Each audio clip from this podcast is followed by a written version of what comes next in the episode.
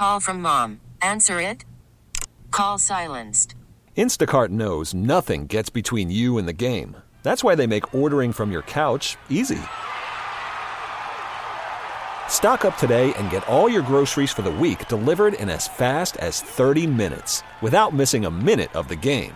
You have 47 new voicemails. Download the app to get free delivery on your first 3 orders while supplies last. Minimum $10 per order. Additional terms apply. All-star closer Kenley Jansen, we have a question. What's the best podcast of all time? Baseball Isn't Boring, baby. I'm Rob Bradford, and every single day I'm sitting down with the biggest names to show you this great game is the greatest game. It's my podcast. It's my passion. It's a cause I started more than 2 years ago and is now the most prolific national daily baseball pod there is. Another fact, so jump aboard the B.I.B. Express. Follow and listen to Baseball Isn't Boring, presented by Wasabi Hot Cloud Storage on the free Odyssey app or wherever you get your podcasts. To give voice. It's a phrase we use to describe the ability to amplify someone's story, to give it voice. For close to 3 decades here in New York, radio reporter Peter Haskell has been doing just that, giving voice to stories of great community interest. People hit hard by the hurricane are struggling to rebuild, and they blame the contractors that the city sent in. Here's WCBS reporter Peter Haskell. The work on Diane Doyle's home was finally completed in 2018, but her relief was short-lived. Less than a year later, she was forced out again. Our sprinkler system froze. A day after testifying before Congress, Lou Alvarez is going for his 69th round of chemo. We have to do it, because if we don't do it, nobody else will. Our big story, Amazon backing out of its deal to build a second headquarters in Long Island City, Queens. Our Peter Haskell has been hearing from both sides this afternoon.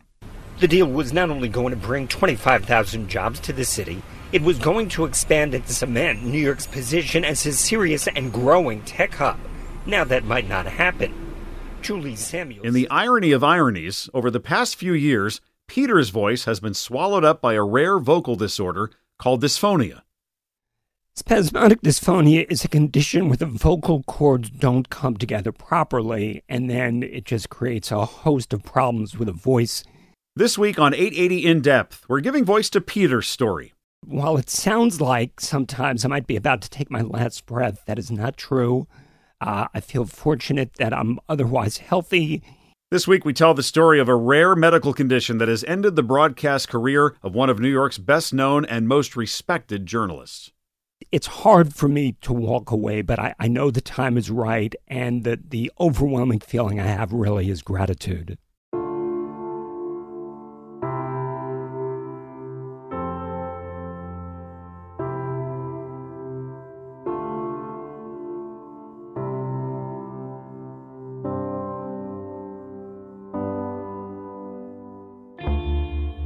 Welcome to 880 In-Depth. I'm Michael Wallace. Peter Haskell has been a radio fixture on WCBS since 1994. He's covered everything from earthquakes and plane crashes. A couple of witnesses I've spoken to say that it appeared as if the pilot was trying to bring down the plane. To politics and 9/11. It's like a light-colored ash still billowing up from the location where those Twin Towers used to be, and when you look at that... Peter's work on the health crisis from 9/11 over these past 21 years has won awards and has given voice to our community's continuing trauma over the September 11th terror attacks. With his verbal jabs and slaps, John Stewart's fury was visceral. Once again, first responders trekked here to D.C. with their walkers, wheelchairs, and oxygen tanks. It is frustrating, and it is angering, and to watch politicians use their sacrifice to their own benefit and not respond to their needs, it's infuriating. But in recent years, Peter's voice has suffered some trauma of its own. Listeners began to notice Peter's delivery become labored, his words slurring together at times. Privately, Peter has been struggling with this issue for years.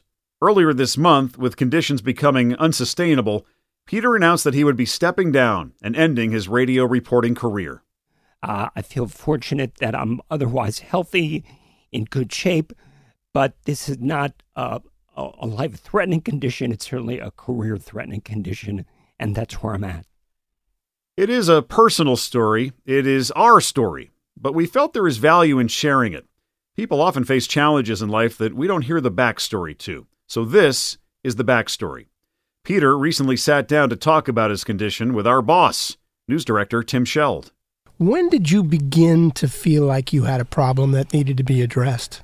So it probably goes back 10 years to 2012, where every now and then I'd have a problem and would think, that doesn't seem right. And then the next day I'd be fine, it would go away. And so it probably took me a year or two to see a doctor. First guy wasn't sure what it is. Second guy said, yeah, I think it's this spasmodic dysphonia. And I was going to go to him. And I was talking to a friend of mine. It's like, you got to find the best person there is. And there was, at the time, this nationally renowned ENT. So I just called him on the phone. The guy actually called me back. And I said, well, this doctor's not sure if I have spasmodic dysphonia. He's like, oh, yeah, you got it. Here's the guy you need to see. He's the best guy in New York City. And I went to this doctor, and I've been seeing him since. So how did it manifest itself? What was wrong with you that you felt like you had to pay attention to? So at first, I'm not even sure. Just I couldn't. The range, I was losing range in certain ways. I couldn't have my normal inflection. I had to change the inflection. And again, this would come and go. So it was like I had no idea what was going on, but I had no reason to think it was serious. And then it came to a point where I would do a report, and I'd run out of breath. And so there were times where it might have sounded like I was about to take my final breath, but that was not the case. It was just, I actually saw a pulmonologist. I wasn't sure if it was my lungs, and I was fine there.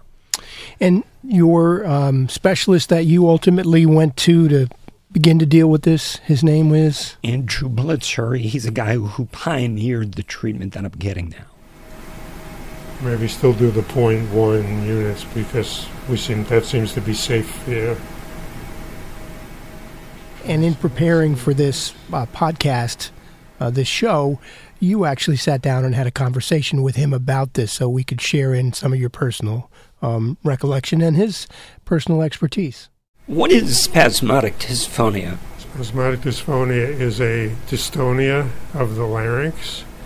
Dystonia is a disorder where there is some interference in the brain. We think mostly in the brainstem, processing sensory information and turning it into motor signal, causing spasms of muscles, in your particular case, laryngeal muscles, that affect the way you speak. What causes this? Now, there are some people that have it on a genetic basis. There are some people that have many strokes or car accidents where they have head trauma. For most people, we call it idiopathic, meaning we don't know. It's thought that maybe there are some cases related to viruses that may have an effect on the central nervous system, but we don't know. Is there a cure? Not at the moment. So I want to talk about treatment. How soon did you begin the treatment, and what did the treatment entail? Were there different courses of treatment, or did you just have? Are there other courses of treatment that you could choose to do? So from what I was told, first of all, they can't fix this thing. There's no cures, so they treat it. And what they do is they inject Botox. And so Botox. Which they use. So I've got the smoothest vocal cords anybody has ever seen, no wrinkles in them. And they inject the Botox through the throat. They put a needle into the throat, and then they inject the muscle that controls the vocal cords. And in my case, they do each treatment, they alternate from one side to the other. And so the muscle is paralyzed by the Botox. And so one cord basically stays partially closed. And the problem that I have is that the cords don't meet and make the sounds that I want them to make. By forcing one side closed, if the other side is moving, they hopefully rub together. So the way that I understand this is a spasm that occurs because of this condition. And this treatment tries to deal with the spasm, tries to eliminate the spasm. It's not a cure. It's managing the manifestation, right? Pretty much, yes. Yeah. Tell me about the treatment itself that you ended up starting in, what did you say, 2014? I think probably 2014. I would go every 3 months or so. They use a laryngoscope where, you know, if you've had it, they just put a tube up your nose, got a light and a camera on it. They comes down your throat and gives you a video image of vocal cords. And then they take a look at which side is moving, which side is not. Sniff. And what's that like? So the tube is, you know, they give you a little anesthetic. It's a little unpleasant, not a big deal. You know, look, I've done this so many times now. It's like, okay, hey, doc, here, come on, just stick the tube up my nose. I'm all good. And so tell us about this treatment then. When we first began using botulinum toxin, there was an ophthalmologist that also, curiously enough, at the University of California, San Francisco, who began using botulinum toxin, or thought of using it in children with something called strabismus, where their eyes don't focus together well, and they would end up needing glasses with prisms and whatever.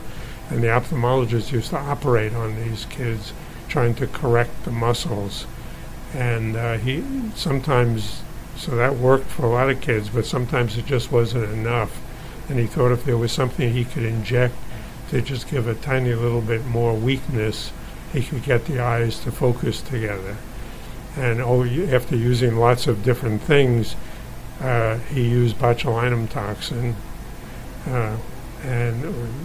and by weakening the muscles, first in monkey and then in a limited clinical trial in children, done under FDA guidance, he found that it was very successful. So then he began looking at other things that ophthalmologists treat, and one of them was blepharospasm, where the eyes close and they can't open easily. And so by weakening those muscles, he could correct the blepharospasm, which is a dystonia of the eyelids. And after that, the FDA, when that was so successful, the FDA came to a number of movement disorders neurologists. Mark Hallett at the NIH, Stan Fahn at Columbia, who I worked with, and Joe Jankovic at Baylor in Houston. And they challenged these doctors to say, you take care of a lot of dystonia, could this be used for other dystonias? So in 1984, we had a man who had been getting Botox for eyelid, for blepharospasm, eyelid closure, and his voice started to become affected. And so we injected him as the first person in the world, actually, to be treated with botulinum toxin for dystonia of the larynx. And then after that, we began using it for a lot of other dystonias as well. But we had a few people that have what you have, the abductor form or the opening form. And around 1986, we injected the first abductor or opening dystonia. And it was very difficult because we weren't sure exactly how to best approach it. And so the first injection took us about an hour to do, trying to isolate where the needle was and were we in the right place and would it diffuse to something else that we didn't want. But after that, it's proved to be very successful, used judiciously, and so we've injected. It's a less common form. It's only about probably 1 in 10 of the laryngeal dystonias are abductor form. And I think we've treated probably around 180 or 190 since that time. What does he see? You probably can see it on a screen as well. What did you see in those images? So he takes the video, then he'll play back the video, and he'll explain to me each time. Every time I go, it's like, okay, I see movement on one side. We're going to inject this side. Here's the tricky part. If you paralyze one side, it stays open. If both sides are paralyzed, it stays closed. You can't breathe. So you can't get too large a dose. And so, unfortunately, the doctor's very conservative with this. I'm very conservative. I want to speak. It's what I do for a living, but I don't want to end up in the hospital with a trach tube. And so that's the alternative. And so there, it's very tricky. How large a dose do you give? And so, you know, I'll discuss with the doctor. Sometimes I'll say, look, I was just here 6 weeks ago. If you can't do anything, we'll wait another few weeks. And that has happened a few times. And so this started in 2014, and you had, how frequently did you begin to have this treatment? So I started having it probably every 3 months or so. Sometimes it was give or take. But in the past year or two, it's become more like every 2 months, just because I was trying to keep my voice at a level and a quality that I could continue to work. Tell me a little bit about the procedure itself that you would go through. And by our count, we think that since 2014, you might have gone through 40 or 50 of these? Could be, yep. So I'll give you a little anesthetic.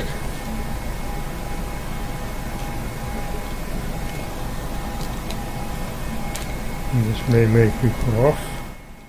Look, they stick a needle into your throat between the below the Adam's apple, maybe a little bit below the Adam's apple, and there's kind of a soft cartilage spot there, and they put a little anesthetic in there, and then the doctor gets the Botox, puts it in a needle.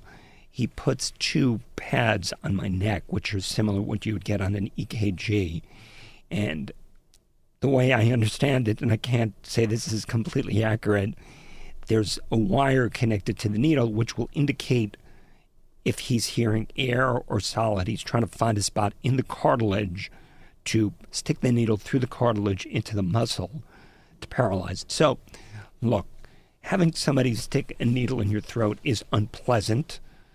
I'm not going to tell you it's painful. It's not like, oh, my God, he's killing me.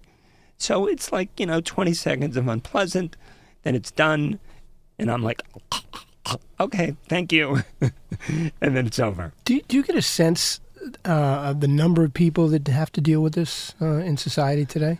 So according to the people with the National Spasmodic Dysphonia Association, there are 50,000 people in North America who have been diagnosed with it. So it's relatively rare. It's very rare, actually. And because of that, there's not a lot of research on it because they don't put money toward a condition, I'm guessing, A, that's not life-threatening, and B, that has such a small constituency. You and I have talked about this before. There are other people in our profession, broadcasters, news people, and we won't name them, but people who do struggle with health conditions that have affected their voice, if their voice is part of who they are in their daily jobs for news broadcasting. And you've had contact with a number of them and who are in similar positions, maybe not exactly the same medical condition. Right. So I've been in touch with the people who have the same condition, spasmodic dysphonia, and other people, radio or TV types, who have vocal cord problems. And I think one thing to add is that the condition is exacerbated by stress. So if you're on the radio or on the TV, you can imagine there's a certain amount of stress that goes with, can I get my job done today? What is it going to take to get my job done today? And, you know, some days it was a real struggle. The flip side of that is I'm really stubborn. So I'm going to keep doing it until it's as good as it's going to be. Now, when it's finished, you know, there are days I'm like, oh, man, that was not pretty, but it was done. And there are other days I'm just going to keep doing it. I'm going to keep doing it. I'm going to keep doing it. And it's like, okay, I'm good. And, you know, that's been hard to deal with. It's been a challenge. You know, as long as I've been doing this job, from the beginning, as I was taught, you know, you read your copy before you record it or you go live. And so I would read this to myself, and in my head, it's like strings and horns and woodwinds, and it sounds like a symphony. And then I'd hear it out loud, and it's like, okay, it's like, you know, nuts and bolts in a tin can. So But I'm stubborn, and so I'm like, I'm gonna plug.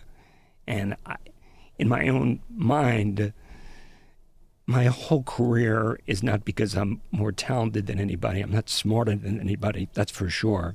But I work hard. And so my mentality from the day I started in this profession was to work hard. And so every day, it's been harder to do, but I've just been plugging and plugging and plugging and plugging.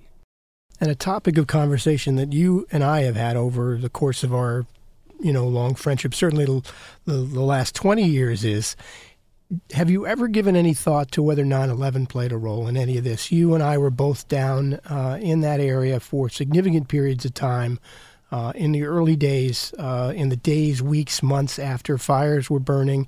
You have done more reporting on 9/11 health impacts than anybody. I consider you an expert in this area.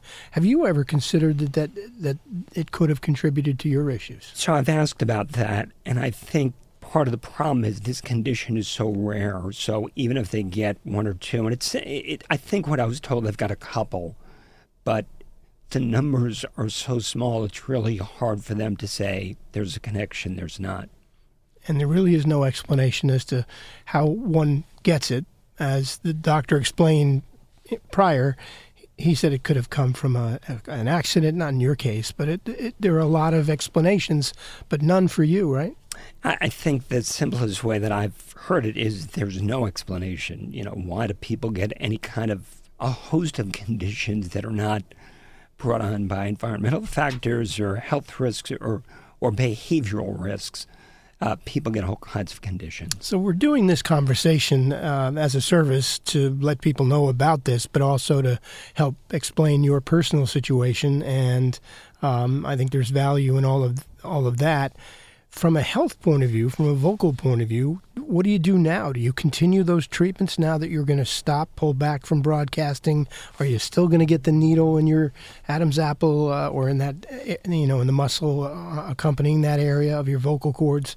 Is that a treatment that you'll continue? Do you worry about more debilitating nature of being able to communicate with your wife and kids and family? Yeah, I'm certainly worried about it. I think my intent is to continue getting the injections, but probably not as frequently. So if I'm not going to be on the radio every day, I can have a decline a little bit more. And that does, I think, two things to me. One is I'm not going to, run out of breath if I'm running up the steps, which sometimes, like after I get a shot, and if I go up steps, I feel it because the airway is so narrowed. And the doctor has told me that even when I'm coming in before the shot, sometimes about like 30% of what a normal airway would be. After the injection, it gets smaller. And so I think that allows me that. And then when I go, I can get a larger dose, which I'm not sure what the difference is, but I just think I'll go, but probably less frequently. Anything I didn't ask you that we wanted to bring to this conversation? I think there are all kinds of vocal disorders out there. This is one of them. Many of them are very rare. I've been in touch with the folks at the national organization, and so I'll just plug their website, which is dysphonia.org. It's dysphonia, dysphonia.org, and it's got information on spasmodic dysphonia, which is what I have, and a host of other vocal conditions. And the last thing I would say is this is not how I expected my career would end, but I feel very fortunate, that I've had so much fun doing what I've been doing for 35+ years, and feel very fortunate. And the other thing is, this is not the end. I don't have a serious health condition. This is not going to kill me, and so I'll go on to do what I don't know. But it's a speed bump. Yeah. And I think anybody who's got a vocal condition, plenty of people speak for a living. If you're a lawyer or a teacher, or a singer, clearly. I can't sing anymore. Never could. But I was just going to say. I'm stubborn. I won't let you sing. No, I mean, you know, this is something that we've personally lived with ourselves, you know, for many years, and trying to support you here.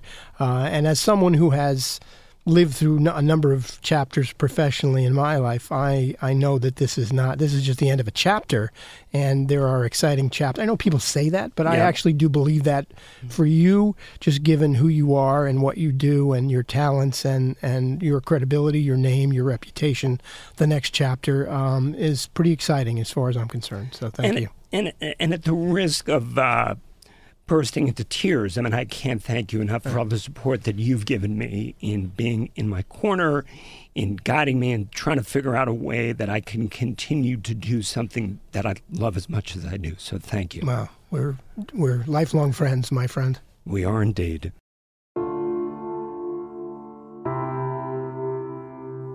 We wish Peter all the best. As you may know, Peter Haskell and Tim Scheld are the executive producers of this podcast, 880 In Depth. If you know someone struggling with vocal issues, we invite you to share this story. You can find all of our 880 In Depth shows under the podcast tab at WCBS880.com, as well as on the Odyssey app or wherever you get your podcasts. I'm Michael Wallace. Thank you for listening.